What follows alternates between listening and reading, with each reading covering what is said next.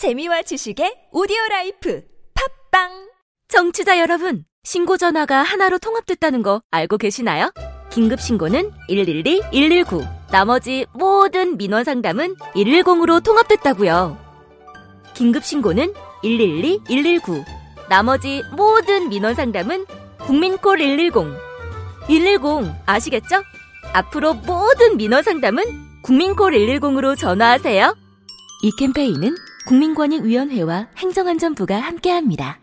여보, 애들이 우리도 캠핑 가자고 하는데 캠핑용품 너무 비싸. 고릴라 캠핑 가볼까? 중고 캠핑용품도 많고 모든 제품이 다른 매장에 반값도 안 한대. 진짜? 거기 어디 있는데? 전국에 다 있대. 그럼 당장 가보자, 여보. 철수야, 우리도 캠핑 가자. 검색창에 고릴라 캠핑. 아무도 묻지도 따지지도 않고 가입하셨다고요? 보험은 너무 어려워요. 걱정 마십시오. 마이보험 체크가 도와드립니다. 1800-7917 마이보험 체크로 지금 전화 주세요. 1800-7917 이미 가입한 보험이나 신규 보험도 가장 좋은 조건을 체크해서 찾아드립니다.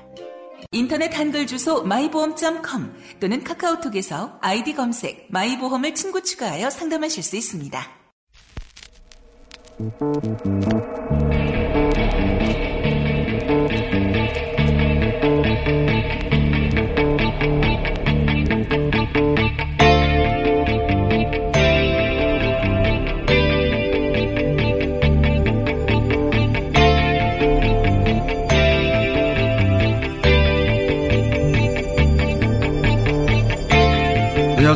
김호준입니다. 국군기무사의 계엄령 문건에 대해 국가유사 시에 대비한 것으로 아무 문제가 없다는 주장이 있죠.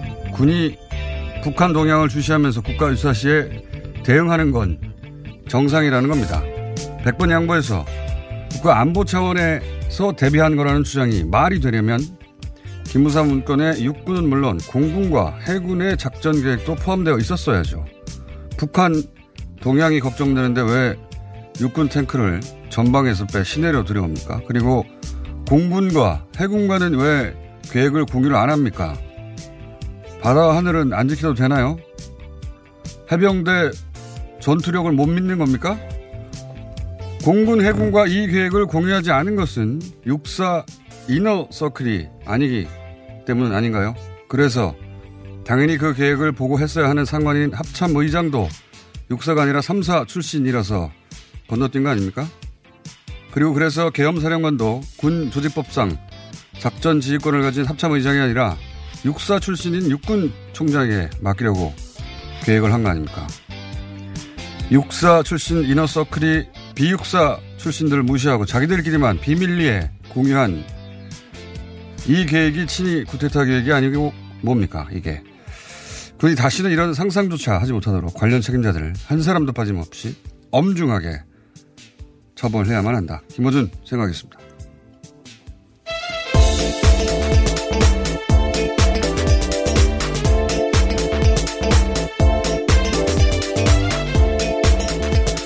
시사인의 김은지입니다. 네, 제가 다른 뉴스 전에 방금 전에 끝났기 때문에 어, 월드컵 준결승에서 잉글랜드를 크로아티아가 세 경기 연속 연장 끝에 이 기록도 아마 최초일 거예요. 세 경기 연속으로 연장을 한 끝에 연장 후반에 역전해가지고 사상 최초로 결승에 진출했습니다. 대단한 경기였기 때문에 직접 보시라고 제가 나중에 말씀드리고요. 크리아, 크로아티아 인구가 400만이에요, 400만. 네, 정말 작은 나라네요. 굉장히 작은 나라인데, 예, 최초로 결승에 진출했고, 이참에 최초로 전통적인 축구 강국이 아닌 크로아티아가 프랑스하고 크로아티아가 붙는 거거든요. 그렇죠. 네. 결승밖에 안 남았습니다, 이제. 이 경기를 보라고 하는 이유는 작은 나라가, 그리고 전통적인 그, 결승에 한 번도 못 나간 나라, 어떻게 이기는가, 예, 축구의 어, 묘미를 한 번에 느낄 수 있는 대단한 경기였습니다. 자, 첫 번째 뉴스는요?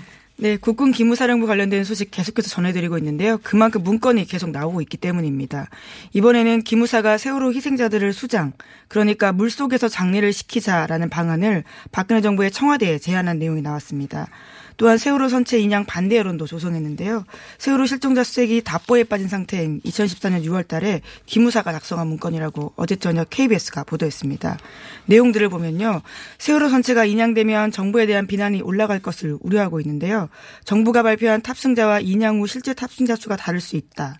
또 침몰 이후 희생자가 상당 기간 생존했다라는 흔적이 발견될 수 있기 때문에 인양을 하지 말자라는 식의 이야기들이 쓰여 있습니다.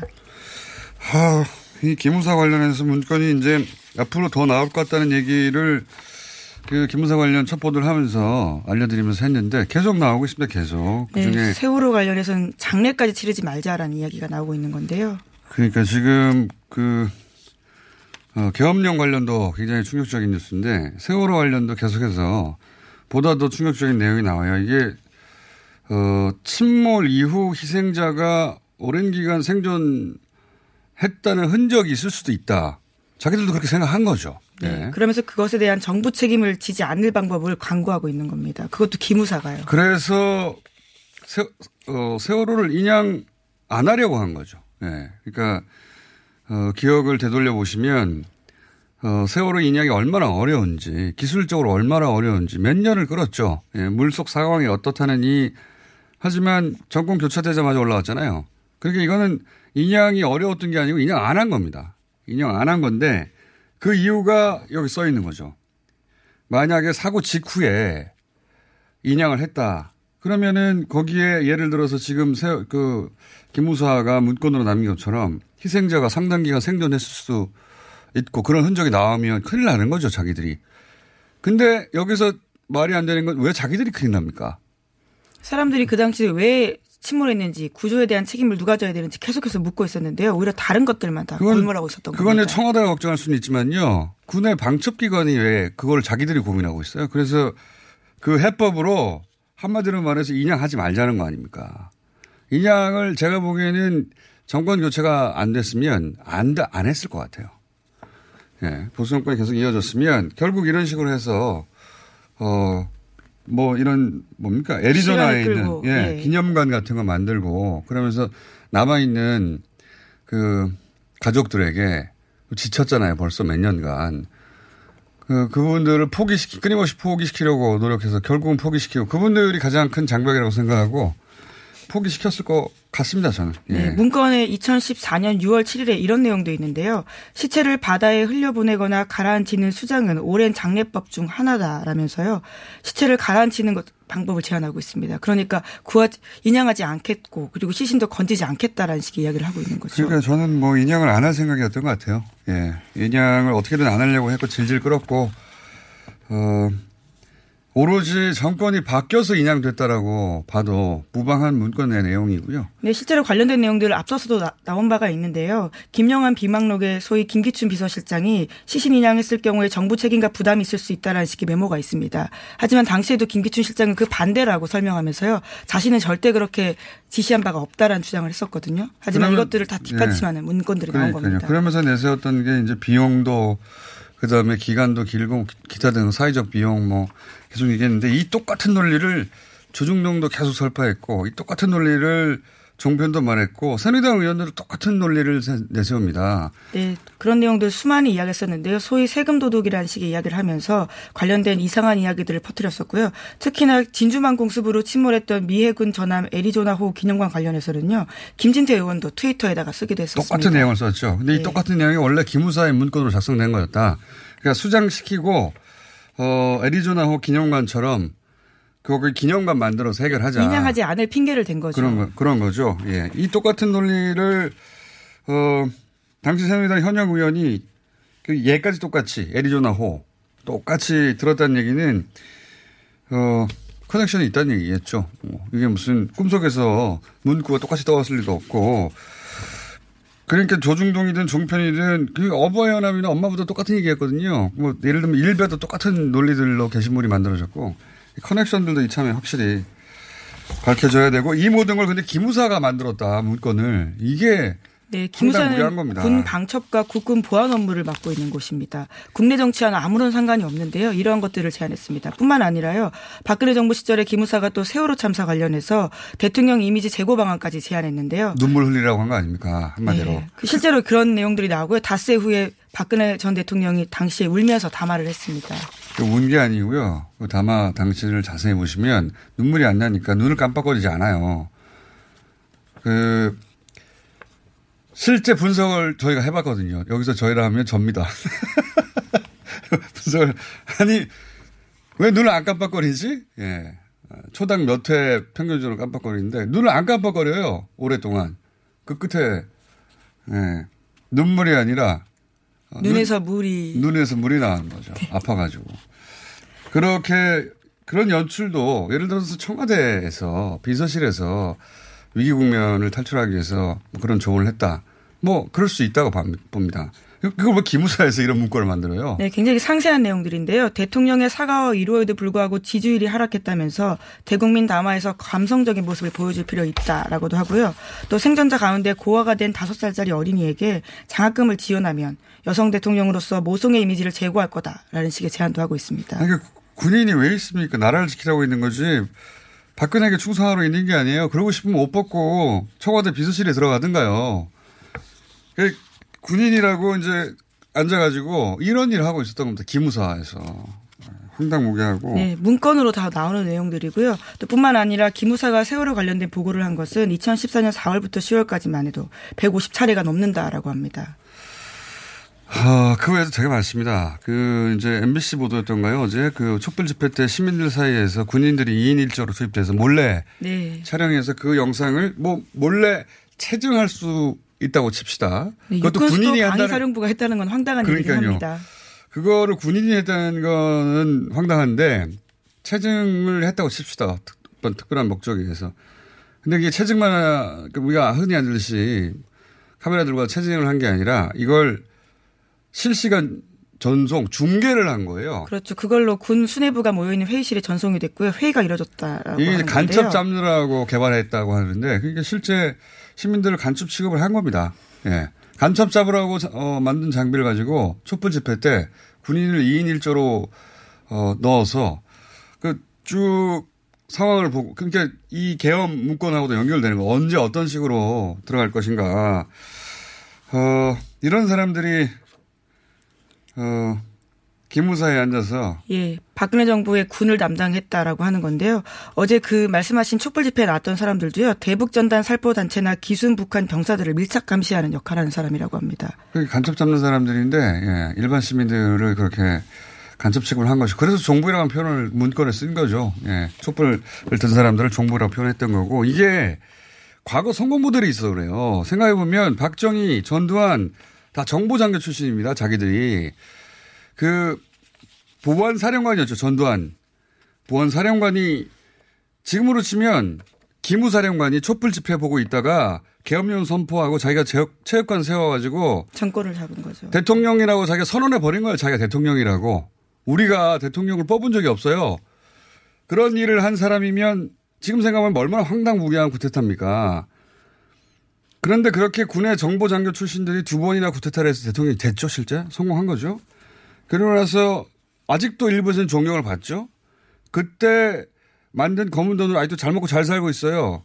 최순실 재산이 애초 누구 겁니까? 이 성공 모델이 있는 거예요. 예, 전두환 전 대통령 잘, 잘 살고 있잖아요, 지금. 네.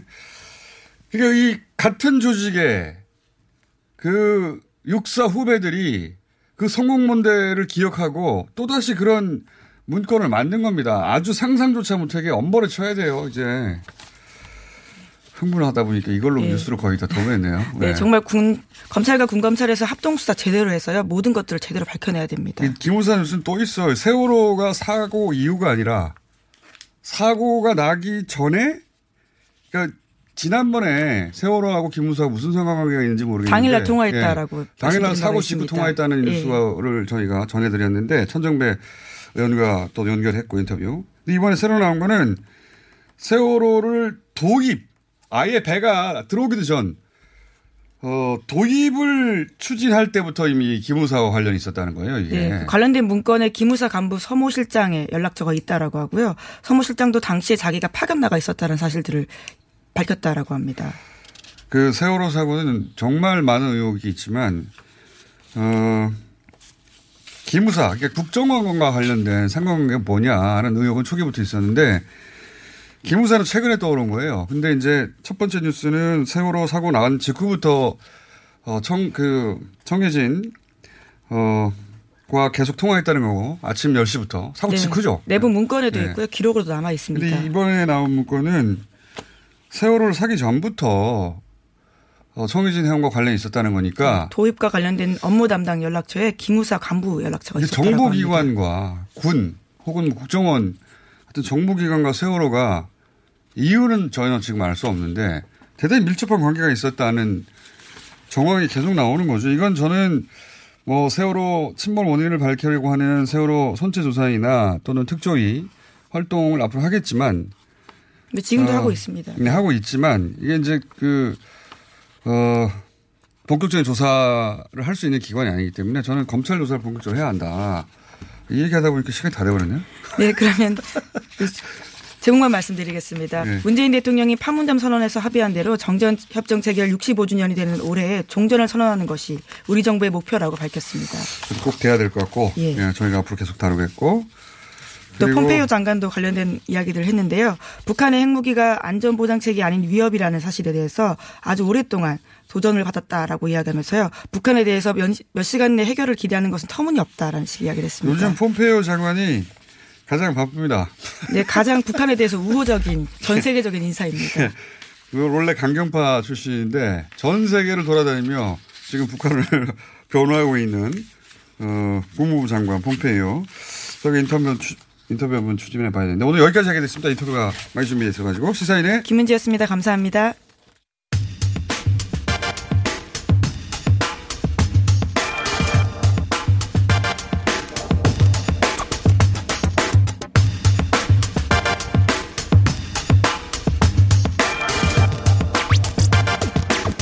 어제 기무사 관련해 새로운 사실이 하나 또 공개됐습니다.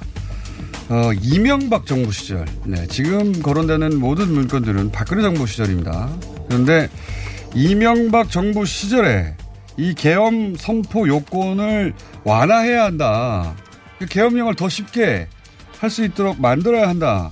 이런 문건이 나왔습니다. 이 내용을 공개한 어, 민주당의 김병기 의원 스튜디오에 지금 모셨습니다. 안녕하십니까? 안녕하십니까? 예. 이때까지는 박근혜 정부 시절 이야기인데 이거 굉장히 거슬러 올라가네요. 그렇습니다. 이게 언제적 작- 작성 된 겁니다. 어, 2011년 12월에 작성한 문건이고 국방부 기조실에서 작성해서 청와대와 행정안전부에 보낸 문건입니다. 이걸 그러니까 군에서는 어, 계엄을 쉽게 선포하게 만들려는 노력을 끊임없이 했다는 거네요. 그렇습니다. 계엄은 사실 전쟁 임박 상황인 충무 일종 사태에서만 그 발령할 수 있습니다. 그런데 이것을 어, 극심한 사회 혼란 상황인 충무 이종 사태로까지 계엄 선포 요건을 완화해서 전시가 아닌 이게 중요합니다. 전시가 아닌 사회 혼란 상황에서도 계엄을 선포할 수 있게 하자는 내용이었습니다. 그러니까 사회가 좀 혼란스럽다. 그러면 네. 군이 계엄을 선포할 수 있도록 만들어야 그렇습니다. 그런데 그것이 주관적인 판단인 거죠. 그렇죠. 네. 혼란스럽다는 게 얼마나 네. 혼란스럽다는 건지는 기준이 없잖아요. 그렇습니다. 예. 네. 이번에도 기무사가 이 사회가 혼란스럽다 생각하고 이, 이런 문건을 만든 거잖아요. 음. 그렇습니다. 음. 어, 황당하네요. 그렇게 해서 이 군내에서 특히 이 정보 장교들이나 이런 음. 사람들은 계속해서 머릿속에 계엄령을 선포하는 게 머릿속에 들어 있었나 봅니다. 오랫동안 그러니까 이게 단순히 뭐 박근혜 정부 말기가 아니라 이명박 정권서부터 오랫동안 그 기획되어 왔다는 거죠. 한 9년 정도. 어허, 그 연결 선상에서 그런 사고 방식을 가지고 있던 사람이 마침 촛불 집회가 터지니까 바로 이럴 때 계엄령을 선포해야 되는 거다. 그 적극적으로 임한 거죠. 아, 이게 그 어느 날 갑자기 튀어나온 세력들이 아닌 거네요. 그런 것은 아니라고 봅니다. 그런데 기무사가 계엄을 담당하는 부처가 아니잖아요. 그렇습니다. 김무사, 더, 예. 그거는 합참에서 담당을 하고 있거든요. 근데 합참은 피해서 합참은 반대할 테니까 네. 합참 의장한테는 그 보고를 안, 했, 안 했잖아요, 아예.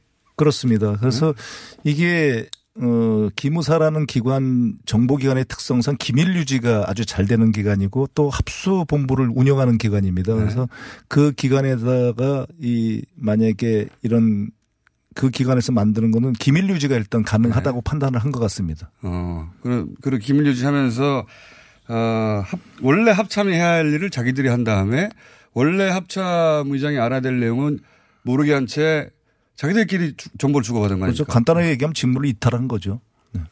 음. 그러면 기무사가 혼자서 이런 계엄 계획을 세우는 게 가능할까요? 저는 거의 불가능하다고 생각합니다. 기무사 자체에서 그런 것을 만들 그런 만들 수는 있지만 만드는 걸 주체적으로 하지는 않았을 것이다. 만들 필요가 없는 조직 아닙니까? 그렇습니다. 네. 예. 그러니까 적어도 이거는 국방부 장관 사실은 국방부 장관 그보다 더 윗선이었을 거다. 네. 당연한 것 같아요. 국방부 장관이 계엄을 선포하고 내가 나라를 먹어야지 이렇게 생각했을 일 없을 것 그렇습니다. 같고 그런, 그런 건 아닐 것 같고 그러면 국방부 장관에게 지시할 수 있는 사람이 그렇게 많지 않잖아요. 그렇습니다. 그런데 제 개인적인 판단입니다만 예. 그거는 뭐 황교안 총리도 될 수 있겠죠 당시에. 음, 근데 대행이니까. 그보다는 예. 어, 김관진 어, 뭐 직속 상관이니까요. 네. 근데 그보다는 그리고 분명히 공안부 검사 출신 아닙니까? 네. 근데 그거보다는 김관진 안보실장의 경우도 굉장히 이게 심각하게 따져봐야 된다 이렇게 생각이 음. 듭니다. 윗선을 따져보자면 다, 대- 당시에 대통령 권한 대행 네. 아니면은 뭐 안보실장 뭐 이런 정도의 사람 밖에는 그 위가 없잖아요. 그렇습니다. 네. 음, 두세 사람밖에 없을 것 같은데요. 그렇습니다. 그리고 그런 걸 갖다가 많은 사람이 논의할 필요도 없는 것이고요. 그러니까 지금은 이 소위 육사 출신의 이너스클 몇, 몇 그 장교들, 그 장군들만 알고 있었다는 거잖아요, 이게. 그, 런 거죠, 지금 현재 드러난 게. 뭐 지금까지 현재 드러난 건 그렇습니다만 그게 빙산의 일각일지 네. 아니면 이게 그 범위가 아직 프리즘이 넓습니다. 그러니까 단순한 의문상에서 더 나가지 못할지 아니면 엄청난 폭발력이 있는 것들이 추가로 공개될지. 근데 지금 시간이 지날수록 후자에 가까워지고 있는 거죠. 대통령이 그 비육사 출신으로 이렇게 어 그리고 그 육, 육군이 아닌 그렇게 특정해서 수사를 지시한 이유가 뭡니까? 한마디로 국민들에게 명명백백하게 밝히겠다는 강한 의지가 보이지만 네. 그거 이외에도 사실 신뢰 문제가 있습니다. 과연 어 지금 지시한 그런 분들이 아니면 특히 육군 중심으로 만약에 짜진다면 이거를 밝힐 수 있겠냐. 그리고 그 밝힌 사실에 대해서 국민들이 믿을 수 있겠냐. 요즘이 관점이었다고 봅니다. 선후배 사이들이고 다. 그렇습니다. 단순히 군의 선후배가 아니라 같은 대학교 출신과 마찬가지잖아요. 유일한 대학교, 육사 출신. 예. 그리고 이 업무를 할 수 있는 이 담당해서 조사할 수 있는 사람들의 그 병가가 제한되거든요. 정보 병가를 알아야 되니까 정보 병가 법된 뭐 법적인 이런 걸 다루는 병가 이외에는 못 하는데 그런 병가에 있는 분들은 결국 어떤 식으로든지 여기에 연결돼 있다고 봐야 되겠죠. 더 좁으니까. 예, 그렇습니다. 결국 아는 사람들끼리 봐줄 수 그래서 있으니까. 타군이 그래도 맞는 것이 제일 음. 그 객관성에 가까워진다고 볼 수 있겠습니다. 그래서 그러면 해군 공군으로 구성되는 겁니까? 주로 지금 공군이 단장으로 돼 있는데 예. 뭐 해군 공군이 주가 되겠죠. 어, 그리고 국방부 장관에게 보고하지 마라. 그렇습니다. 그럼 국방부 장관한테 보고를 하면은 독립된 기 수사기관이 아니죠. 자, 어, 여기에 그 김무사가 또 했던 일들을 보면 그 이 세월호 관련해서도 엄청나게 깊이 관여를 했고 그리고 결국은 김무사의 문건대로 대부분 진행이 됐어요 보니까. 그렇습니다. 예. 어, 그래서 사람들이 이제 세월호 관련 처리 문제에 더더욱 이제 분노하고 있는데 이 기무사를 해체하라니 이게 이제 일반인들 입장에서는 도대체 어떻게 해야 되나 이게 이렇게 돼 이렇게까지 일이 됐는데 어뭐 기무사를 해체해 버려라고 말을 하지만 군의 군의 그 정보 기관도 필요하긴 필요하지 않습니까? 그렇습니다. 이 국정원 어, 개혁에 대단히 관심이 많은 분으로서 정보의 간사로서 기무사를 개혁한다면 어떻게 해야 되는 겁니까 도대체? 음, 대전제가 기무사 개혁은 국정원 개혁 수순보다 더 강도 높게 진행돼야 되는 것은 뭐 두말할 필요가 없을 것 같습니다. 근데 그런데 말씀하셨다시피 이 기무사는 국정원보다 오히려 더 해당 업무를 군내에서 다른 기관이 담당하기가 어렵습니다. 국정원 업무는 경찰이나 뭐 이렇게 검찰로 분산을 할 수가 있는데 음. 그렇죠. 그런 무리가 있기 때문에 특수조직이니까 군은요. 저는 이렇게 봅니다. 두 가지를 보는데 일단 기무사가 담당하는 고유 업무, 네. 그러니까 보안과 방첩 업무에 대해서는 이걸 축소할 수는 있어도 기무 현재 기무사 네. 이름이 어떻게 됐든 기무사에서 담당하는 것이 맞다고 보여집니다. 음. 다만 지금 기무사에서 실질적인 힘을 가진 직무 범위를 일탈한 업무가 있습니다. 네. 대표적인 것이 지금 그 지금 기밀 업무죠. 지금과 같은 뭐 예. 예. 를 들면은 민간인 사찰하기도 하고. 뭐 민간인 사찰하기도 하고 뭐 한번 만들어 봐라 그러면 계엄령 문건도 예. 만들어낼 수 있고 이런 기밀 업무는 기밀 정책 업무는 별도의 기간의 크기에 상관없이 별도의 기관을 만들어야 된다. 음. 그래서 그 기관을 국방부 장관이 직접 통제를 해야 된다. 기무사도 마찬가지입니다. 직접 통제를 하고 문제는 어, 두 가지입니다. 이 국정원을 지금 상시 통제하고 있지만 기무사는 그렇지를 않아 왔거든요. 정보위에서. 네.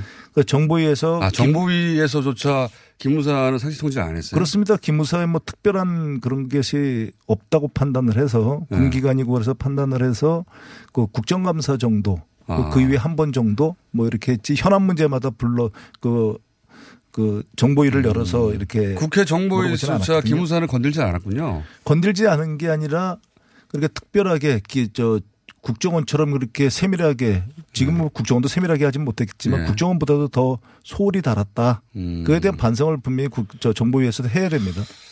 그래서 정부에서 통제를 해야 된다. 음. 그리고 정부의 통제 이외에 여기에 대한 그 감사 기구를 그 독립된 감사기 그래서 국방부 장관이 직접 지시하는 감사기구 같은 게 필요하겠다.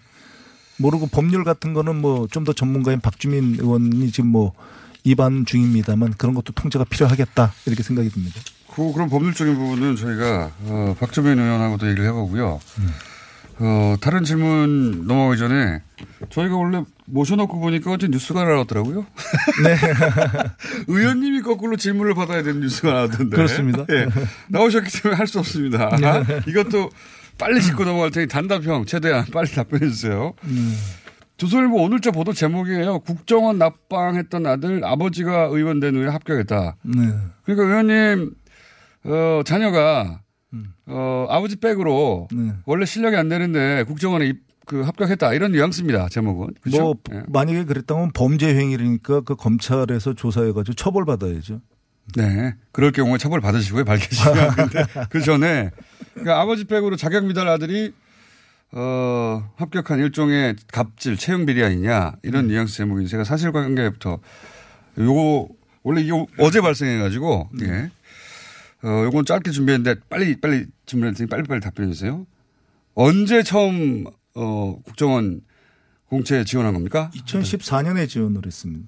그러면 단계가 있잖아요. 네. 뭐, 어, 서류도 있고 뭐 마지막에 네, 다단계 면접도 면접, 있고. 예. 신체 검사, 뭐, 뭐. 체력 검정. 뭐 어느 단계에서 탈락했습니까? 제일 마지막 단계는 신원조회에서 탈락했습니다. 본, 아버지가 국정 고위 간부 출신 아닙니까? 그 더군다나 아들은 그때 당시에 기무사 현역 장 교였습니다. 그가 하필 기무사의 그. 어, 그 말만한 기무사. 예. 그러니까 정보 장교였군요. 아드님도. 네. 그러면 기무사 장교 출신이고 아버지도 국정원 인사 책임자였는데 네. 신원조에 걸렸어요? 마지막에? 그렇습니다. 그런데 어 제가 조금 빨리 말씀을 드리면 네. 어, 어제 그 최초 보도한 신문 보도 제목을 보면 내 아들 국정원 채용 탈락 이유 대라 뭐 대충 이런 겁니다. 그러면서 네. 갑질을 갑- 했다는 갑질했다는 건데. 예. 제가 저 아들의 탈락 이유를 그때 이미 알고 있었습니다. 그런데 무슨 이유를 아, 아들의 탈락 물어보니까. 이유가 뭡니까? 그러니까 근데 신원조회라는 게 말이 안 되는 것 같긴 한데 네. 왜? 탈락 이유를 대면 아마 뒤집어질 겁니다. 그런데 아, 범죄죠. 그러니까 간단하게 해서 그 조직적으로 벌어진 불법 행위인데 아, 국정원이 뭔가 조직적으로 일부러 탈락시킨 범죄 행위를 했다? 저는 그렇게 봅니다. 그렇게 보신다고요? 예. 당시 국정원에서 제가 이것을 공개할까봐 두려워했습니다. 거꾸로. 이게 아. 국회의원이 됐으니까. 그 전에 제가 야인으로 있을 때는 계속 이런 걸 갖다가 얘기를 갖다 지속적으로 얘기를 해도 대답을 안 하면 그만이었거든요. 당시에는. 그렇습니다. 그래서 저는 소송을 제가 소송을 하더라도 대답을 안 하면 그만인 거거든요. 네. 할 방법이 없었습니다. 그런데 네. 국정원 당시에 국정원이 생각하는 거와 전혀 예상 밖으로 제가 국회의원에 당선이 돼 버린 겁니다. 졸지의 마지막 거기는 공포 마지막 순간에 공천이 제가 돼서 제가 뭐를 공천도 마지막 순간이 돼서 그렇죠. 어, 안 될 줄 알았는데 돼 버렸죠. 그렇죠. 예. 예. 그러니까 제가 뭘 얘기를 할지 모르는 거 아닙니까? 그러니까 뭐 대책을 논의했는지 그런 건 전 모르겠고. 그럼 국회의원이 된 직후에 그 해에 또 그 아들이 그 응시했어요? 네, 응시했는데 또 떨어졌습니다. 아, 국회의원이 된, 어, 당연하죠. 신원조에 뭔가 문제가 아니요, 있으면. 두 번은 예. 두 번은 저 그 필기 시험을 합격하고 자세히 알고 싶지 않고 떨어졌고. 떨어졌고요. 그래서 아, 아 그러면 언제 당 그 그 소위 합격한 겁니까? 2010 2016년 2017년 3월에 합격한 거죠. 3월에 되었어요. 네, 최종으로 입사를 한 거죠. 그러니까 2월 뭐 어, 3월. 그렇군요. 정확하지. 네네. 아니 그러면은 제가 이해가 안 가는 것은 신원조회라는 게 옛날을 따지는 거잖아요. 그렇습니다. 옛날은 바꿀 수 없는데 왜 2017년에는 계속 떨어지다가 사실 그게 핵심인 거죠. 그러니까 둘 중에 하나는 잘못된 거죠. 신원조회라는 게 핑계였거나 어, 그렇습니다. 아니면 합격한 게 잘못된 거거나 정권이 교체를 직전이니까 이제 예. 어, 또 국회의원이기도 하고 그다음에 네. 바로 인사 책임자였잖아요. 예, 국정원의 그렇습니다. 인사 시스템을 가장 잘하는 분 아닙니까? 네. 그러니까 그래서 자격이 안 되는데 합격됐거나 둘 중에 하나죠. 그렇습니다. 그래서 네. 그거에 대해서 사실은 제가 거꾸로 정보위 정보위원회 간사고 국회의원이었기 때문에 제가 아들에 대해서 얘기를 하지 못한 것이 대부분이죠. 그러니까 음. 아들에 대해서 얘기를 하지 않았는데 이번 정보위가 새로 구성이 되면 정보위원들이 사실 저 보안이 잘 유지가 돼서 안 한 것도 있는데 그거에 대해서 좀 공개를 해달라고 지금 하고자 합니다. 그러니까 성적서부터 시작해서 음. 여기서 검증을 하자. 그러면 네. 국회의원이 되신 이후에 내 아들이 왜 떨어졌냐고 국정원에 그 질의하신 적 있어요? 아니 제가 알고 있었다니까요. 아, 질의를 할 필요가 애초에 없었다. 그런 적 자체가 없다. 네. 근데 지금 이제 언론 보도 그런 유명한 사건이었습니다. 그러니까 저만 알고 있는 게 아니고 아, 그래요? 국정원 직원의 아마 반은 다 관심 있는 직원은 다 알고 있을 정도로 아주 유명한 사건이었습니다. 국정원 직원이 아니니까. 하여튼 지금 주장으로는 의원님 주장으로는 어, 신원조회는 핑계였을 뿐 그렇습니다. 다른 이유로 떨어뜨렸던 것이고 네. 거꾸로 2017년이 돼서야 합격시켰던 것은 어 그럼 왜 합격시켰는지 그걸 묻어 물어야 된다. 그러니까 2017년이 아니 둘 중에 하나는 잘못된 거 아니에요? 그렇죠. 2014년이 잘못됐든지 2017년이 2014년, 15년, 16년, 17년이 예. 잘못됐거나 16년이 잘못됐거나 뭐 하여튼 2017년이 들어서 갑자기 합격된 게 자- 잘못됐거나 그렇죠. 둘 중에 네. 하나. 그렇습니다. 그런데 아. 어제 국정원에서 발표를 했습니다. 2017년 채용과 채용에서 특히 하나 편의 적용이 전혀 없었다. 이렇게 밝혔거든요. 그렇다면 사실은 국정원에서 발표를 다 못하는 것들이 있겠죠. 그게 뭡니까? 국정원 직원 절반은 안다는데 좀 저희한테 안 알려주세요. 근데. 부당한 신원조사가 어떤 거였는지는 뭐 이미 국정원에서 완곡하게 대답을 한 것 같고요. 다만 이걸 국정원에서 못하고 죄도 못하는 걸 갖다가 적폐 세력들이 알고 있습니다. 못하는 걸 그래서 교묘하게 이용하는 거죠. 국정원 업무 자체가 보안이거든요. 시- 그 현직 직원에 대한 특히 그 신원 보안이 아주 중요하거든요. 그러니까 그걸 알고 있는 적폐 세력들이 일부만을 가지고 왜곡해서 교묘하게 흘리면 그럴 듯합니다. 그래서 지금 의원님은 어, 의원이 국회의원이 되어서 아들을 채용해달라고 압박한 갑질한 사람으로 프레임이 짜지는 보도가 나오는 것은 이게 누군가의 농간이다 이렇게 보시는 겁니까? 그렇습니다. 예. 저는 어, 국정원 제가 국정원 관련 업무에서 배제되기를 간절히 바라는 사람들이겠죠. 어림없는 소리입니다. 예. 어려운 소리로. 제가 그나마 여기 있으니까 아니 근데 이런 일이 있잖아요. 의원님이 이미 이유도 알고 있으니 국정원한테 왜 내 아들이 왜 떨어졌는지 대답하라 말할 질문할 이유가 없다. 네. 거기까지 이해했어요. 그리고 어 국정원에 그러니까 국회의원이 된 이후에 아들에게 그러니까 국정원에게 아들 채용하라고 압박한 적도 없다. 라고 말씀하시는 거잖아요. 아예 논- 논리 아예 안 된다는 걸 제가 인사처장이기 때문에 누구보다도 잘 알고 있습니다. 네. 그런데 갑자기 합격한 게 너무 이상한 거네요, 지금? 그렇죠. 그러니까 시험을 계속 본 거죠, 아들이. 그러면 지금 아버지는 아들이 왜 갑자기 합격했는지를 밝혀내야 되는 거 아닙니까, 지금? 그렇게 이상한 저 그게 돼가지고 그렇게 돼 있는 거네요? 그래서 정보위에서 이거는 이게 어쨌든 이런 게 됐으면 저는 이걸 갖다 클리어 해야 된다고 생각합니다. 음. 이때까지는 안 했는데 정보위가 구성이 되면 정보위원들에게 정보위원들이 최소한의 보안 의식은 있으니까 정보위원회에서 음. 그제 아들의 입사 과정 네. 뭐 탈락은 뭐 국정이 곤란하면 얘기 안 해도 됩니다. 근데 네. 17년도에 적어도 입사 과정은 성적이 어떠했고 몇 명이 시험 받고 성적이 어떠했는데 어떤 몇 등으로 합격을 했고 예를 들면 신원조에서는 어떤 어떤 문제가 됐었는데 이걸 했다 이런 걸 갖다 적어도 이게 그러니까 비극이죠. 이게 아들이 왜 합격했는지를 밝혀라 이거 아닙니까? 그러니까 거꾸로 불합격을 왜 했는지가 아니라 그럼 합격했는지 아, 이게 아이러니예요. 예 이게 부당한 압력이 있었는지 예. 그 부당한 압력이 있을 정도의 성적이었는지 예. 그렇지 않습니까? 예. 아들을 왜 합격시켰는지 그러니까 간단하게 밝혀라. 얘기하면 성적이 나빴는데 합격이 됐든지 아니면 신원조회가 문제가 있는데 합격이 됐든지 이러면 범죄 행위잖아요. 예. 이게 있었는지만 얘기를 하면 네, 되는 과거에 그, 그 과정에서 과거에는 왜 떨어졌는지가 나오겠죠. 또. 그렇습니다. 근데 이건 있지 않습니까? 국정원에 채용 채용 자료를 내놔라. 이거 요청한 적이 있다. 이 대목을 가지고 언론에서는 그, 그 국정원 출신 더군다나 인사 책임자였다는 사람이 국회에서 아들의 자료를 요청한 건 아니지만 채용 자료를 요청하면 이 피감기관이 압박을 받아가지고 그 아들을 자격도 안 되는데 합격시킬 수도 있는 거 아니냐. 그것이 바로 일종의 뭐 의혹인 거죠. 지금 핵심인 거죠. 거기 뭐라고 답변하시겠습니까? 사실은 그때 그걸 물어본 것이 아니고 예. 어, 제가 어제도 대강의 내용을 공개했습니다만 그게 국정원 개혁의 폭발력이 엄청 강한 내용들이었습니다. 아, 그래요? 그래서 서면 질의를 한 거거든요. 예. 근데 그게 그 내용 그거에 딱 한정해서 말씀을 드리면 당시에 국정원 채용 시스템에 중대한 문제가 있었습니다. 그래서 그래요? 그 문제를 국정원에서 국정원과 저랑 그렇게 국회랑 해서 시스템상으로 풀어보자. 이걸 뭐 폭로하고 뭐 이런 게 아니고 시스템 전반을 갖다가 바꿔야 된다. 중대한 범죄에 해당되는 행위도 있습니다. 그런, 음. 그런 행위들이 국정원 채용 과정에 대해서 그 점에 잠깐만요. 대해서 국정원 채용 과정에 중대한 범죄에 해당되는 것도 있다. 의심되는 거죠. 의심되는 게 어, 있다. 그런 거기 때문에 그 싹을 잘라야 된다 다. 네.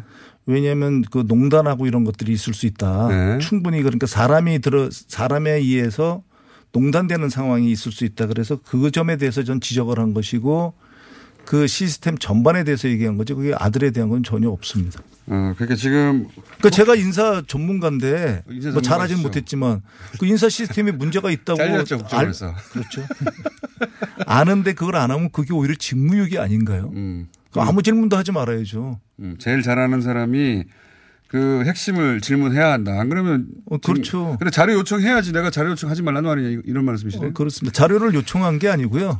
자료도 요청한 게 아니고 그 내가 이렇게 이렇게 이런 이런 이런 점에 대해서 의문이 있고 이런 이런 음. 점이 염려가 되는데 이거에 대한 개선 방안 그리고 여기에 대해서 답변해 자, 그러면은 답변을 안 해줬죠. 그걸 한마디로 말하면 국정원 채용 비리에 대한 혹은 시스템상 하자에 대해서 네, 전반적인 겁니다. 그거 하여튼 그게 드러나면 국정원의 어떤 채용 시스템이나 인사 시스템에 큰 비리가 있었다는 게 드러날 수도 있는 그렇습니다. 그러니까 자체적으로 그런데 그걸 갖다 충분히 그 서원 원장 체제로 바뀌면서 자체적으로 충분히 그걸 해소할 수 있는 것들이고 그리고 당시 서원 원장뿐만 아니라 그 전 원장들도 원장님도 그러니까 원장 체제에서도 그건 뭐 정부에 관계없이 충분히 그 시스템을 바꿀 수 있는 것들이었거든요. 일단 못 바꿨다 안 바꿨다. 서서히 바뀌고 있습니다. 그런데 이제 그 그게 혹시 폭로되거나 문제가 될까봐 지금 의원님을 어, 뒤에서 누군가가 그런 그, 런 의구심이 든다는 말씀. 그 사람도 있습니다.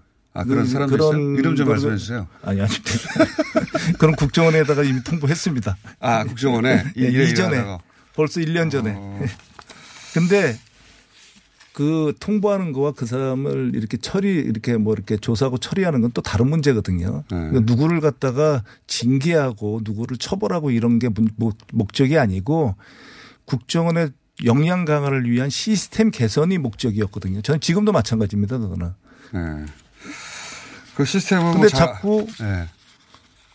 그 적폐 세력들이 뭐가 두려운지 또 뭐가 염려가 되는지 자- 자꾸 조금씩 조금씩 왜곡해서 흘리는 거죠. 어, 그러면 예를 들어서 차후라도 지금 아들 채용 문제를 의원님이 압박한 증거가 나오면 즉시 책임지시고 어, 그건 말, 말, 뭐 책임지는 정도가 아니죠. 감옥에 가시고 아, 그럼요. 네. 의원직 사퇴는 뭐 물론이고.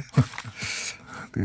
오늘은 저희가 어, 이- 이게 주가 아니었는데 시간이 이미 다 됐어요. 한 번더 모셔야 될 것 같아요. 네, 언제든지. 오신 김에 있습니다. 국정원 개혁에 관한 이야기도 좀 하고요. 그 네. 국정원 잘 아는 사람이 없어가지고 얘기 나눌 사람이 없거든요. 그래서 이게 공개가 되지 않는 거기 때문에 네. 국정원도 벙어리 냉가슴 앓고 있고 저도 마찬가지고 오히려 조금 아는 사람들이 살살 흘려서 아, 정보가 왜곡하고. 왜곡이 되는 겁니다. 그러니까 그 뉴스 공장이 있는 거 아닙니까? 그런데 제가 저그 직원 출신이기 때문에 네. 국정원 직원법 17조에 의해서 저 그 보안이 누설이 되면 처벌을 받게 돼 있습니다. 그래서 그건 제가 알그바 점에서 아니고요. 책임져 주셔야 됩니다. 오늘은 어, 맛배기였고요. 음. 네, 저희가 이렇게 한번 맛배기 본 다음에 수시로 부르기 시작하거든요. 네. 어, 일단 맛배기 1차 출연이었습니다. 김병기 의원이었습니다. 감사합니다. 감사합니다. 네. 안녕하세요. 저희는 네이버 카페 두 바보의 재무설계 이야기를 운영하고 있는 방가 이가입니다. 재무설계라고 하면 돈이 많은 분들만 받는 서비스라고 생각하시나요? 그렇지 않습니다. 사람마다 꿈의 크기가 각기 다른 만큼 그에 꼭 맞는 계획을 세우는 것이 재무설계입니다. 꿈에 한 발짝 더 다가가실 수 있도록 당신만의 재무 맞춤 옷을 디자인해드리겠습니다. 우직하고 정직하게 일하는 친구 두바보를 네이버에서 검색해주세요.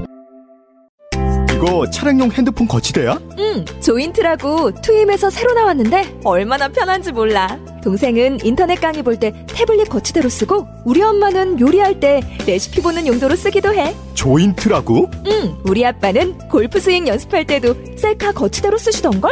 그러면 나도 헬스 할 때 셀카 거치대로 쓸 수 있겠네. one, two, three 할 때 two, 힘 세다 할 때 힘, 투, 힘. 네이버에 투힘을 검색해 보세요.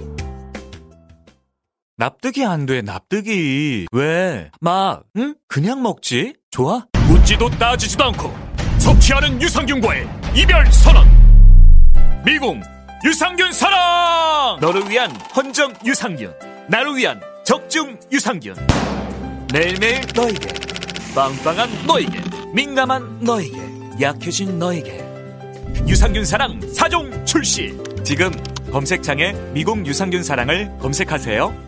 청년고용 특별자금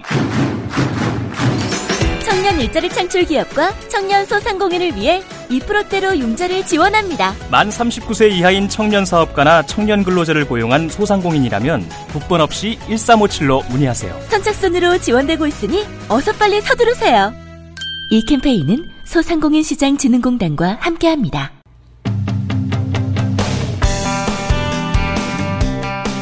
자, 어, 대한민국 정부 수립 이후로 헌법을 파괴한 사람들, 이런 사람들의 목록을 작성하고 그걸 책으로 발간하고 하는 작업.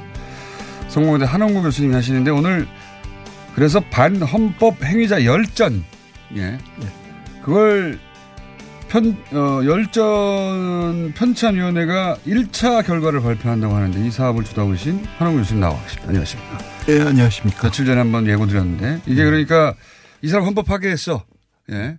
역사학자들 볼 때 헌법 파괴자야. 명단을 뽑는 거죠. 예, 명단을 뽑아서 그 사람의 일생을 그러니까 이제 명단이 선정되는. 데는 어, 그 반헌법 행위로 선정이 됐지만 예. 그 사람이 어떻게 살아왔고 그런 반헌법 행위를 통해서 어떻게 출세했고 또 뚱뚱거리고 살았는가 이제 아. 그걸 전체를 그 기록하는 작업. 몇 명이나 됩니까? 전부 405명을 선정해서 준비 중에 있는데 오늘 115명을 발표합니다. 115명. 예, 예. 이 사람들의 그러니까 그 중에는 일반인들 아는 사람도 있고 모르는 사람도 있고 그렇겠네요. 예, 그죠? 그렇죠. 예. 이게 역사학자들이 쭉 어, 우리 현대사를 볼때 네. 어, 소위 이제 정부 수립 이후에 헌정 이래 이 헌법 파괴자야. 이 사람은 역사의 관점 헌- 네. 관- 그런 사람 선정하는 건데 오늘 115명 발표하고 혹시 그 115명에 최근 문제가 되고 있는 양승태 전 대법원장이 있습니까? 아, 들어가 있죠. 아, 당연히 들어가 있죠. 저희는 양승태 대법원장을 예. 지금 사법농단, 이 국정농단 사태가 벌어지기 이전에. 언제, 그러면? 2017년 2월 달에 이미, 이미? 선정을 했습니다. 왜 그, 그러니까 지금 최근에 문제되기 전이네요. 예, 최근의 문제 때문에 뭐 격이 한참 높아졌죠. 예, 격이. 어, 그때 첫- 선정했는데 예. 우선순위가 확 올라가군요. 어, 그, 그렇습니다. 그때도 상당히 높은 그 우수한 성적으로 커트라인을 통과했는데요. 저, 저희가 조사하다 깜짝 놀랐습니다. 왜냐하면은 그 저- 저희가 일단 긴급 조치 사건은 너무 많았기 때문에 아예 선정 대상에서 집어넣지를 않았고요. 아, 긴급 조치는 그때 너무 많이 했기 때문에 사람들이 판사들이 긴급 조치까지 넣으면은 예. 그뭐 웬만한 판사들 다 들어가고 또 이제 다른 영역에서도 그 수준으로 그러니까 하면은 지금 몇천 명이 될 거기 때문에 책으로 엮어야 되니까 몇천 명을 할 수 없으니까 저희가 300명 목표를 했는데 나쁜 사람이 워낙 많아서 400명이 됐는데요. 양승태는 판사들 중에서 판사들 중에서 어, 간첩 사건을 조작 간첩 사건을 여섯 건이나 한 사람이 없어요. 아 최고 신기록입니까? 아마, 아마 그렇습니다. 아. 그래서 저, 저희도 그 그걸 그 이렇게 하다가 이제 뭐 조사하다가 조사하다가. 이제 합산을 하는 과정에서 어. 양승태 보고서 깜짝 놀랐죠. 현직 대법원장이 이럴 줄은 몰랐습니다. 아, 그때는 현직 대법원장 일대 이미 일대 이미 우- 저희가? 발표했고 예. 예. 그러고 그다음에 긴급조치 사건을 조사해 보니까 긴급조치는 12건이나 돼요. 그러니까 이번에 그 양승태 그 대법원에서 영장 없이 체포하는 예 그런데 그거 뭐 긴급 조치 다 뒤집고 그러지 않았습니까? 예. 그런데 이제 그런 일들이 또 과거사 배상금도 또 뭐 돈 물어내라 이제 그렇게 과거사 그 배상금. 받았는데 양승태 어, 대법원장이 도로 토해내는 판결. 그렇죠. 예, 네. 그런 것들이 박근혜 정부에게만 잘 보이기 위한 것만이 아니라 평생 그래왔습니다. 자기 자신의 그 잘못된 판결을 그 뒤엎는 작업이기도 했던 것이죠. 아, 이렇게 박근혜 정부 하에서 뒤집은 거지만 알고 보면 누이 좋고 나도 좋고. 본인이 과거에 간첩 사건을 여섯 건이나 했었고 예, 예. 긴급조치 사건을 그렇게 많이 했었기 때문에 예. 본인의 과거를 정당화하기 위해서 그 배상금을 다시 토해내라고 만든 거다. 그런데 또 재밌는 게요. 어, 뭐 재밌다는 표현은 이상합니다만 어, 그 간첩 사건 네 건이 어, 그 중에 이제 그 초임 판사 시절에 한네 건이 제일동포 간첩 사건인데요. 그게 다 그 김기춘, 김기춘. 작가님, 예. 김기춘하고는 그런데 어떤 관계냐면은 고등학교, 대학교 선배입니다. 김기춘이 9년인가 8년인가 9년 선배인데 그 사건은 김미춘 비서실장이 정보기관에 있을 때 한 것이고 대- 예, 중앙정보부에서 해서 그 법원으로 보낸 걸 이제 땅땅땅 판결을 아. 그 내려준 그런 특수 관계였습니다. 선배가 공작을 해가지고 예. 후배가 있는 데다가 던- 토스해주면 후배가 간첩을 최종적으로 도- 간첩 맞다고 도장 찍어준 거네요. 그러니까 양승태 같은 사람이 그, 이 정말 역설적인 게 뭐냐면은 이 민주화의 수혜자가 돼 버렸어요.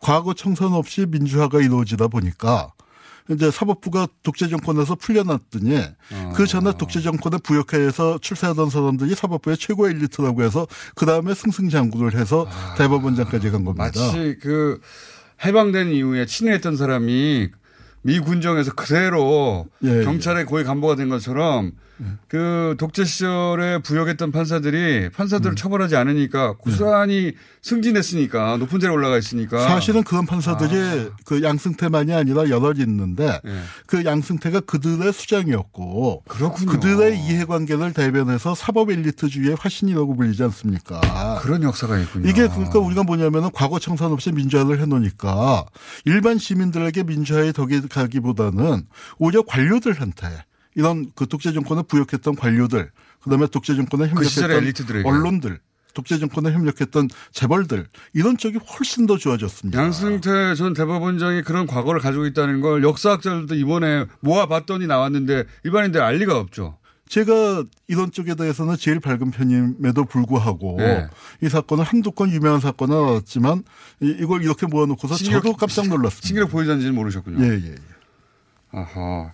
그렇게, 어, 지난 역사에서 이 사람은 뭐 실수를 했거나 그게 아니고 헌법을 의도적으로 파괴하는데 유린하는데 기여한 특별한 사람들이다라는 명단을 만들어서 책으로 편찬하시는 거죠? 예, 그래서 양승태 말고도 뭐 저희 사도 발굴한 사람들 예컨대 어, 이승만 시절에 그 최고로 국정농단하고 인의 장막을 쳤던 박찬일 같은 사람 전혀 안 알려졌었는데 이번에 발굴했고요.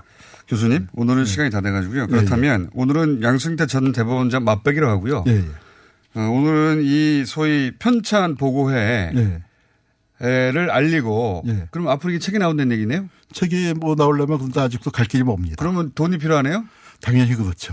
그러면 후원을 받으시겠네요? 예, 그, 그렇게 하고 있고. 어디서 그- 홈페이지는 어디 있습니까? 예, 반헌법 열전으로 치시면은 그 바로 보실 수가 있고 거기에 이제 후원 방법도 포털에서 반헌법. 열전을 치면 예. 후원을 하고 그 돈으로 이런 명단을 작성해서 책으로 발간해가지고 안타까운 게 네. 그 문재인 정권으로 이제 좋은 세상이 오고 난 다음에 그 후원이 많이 줄어들었습니다.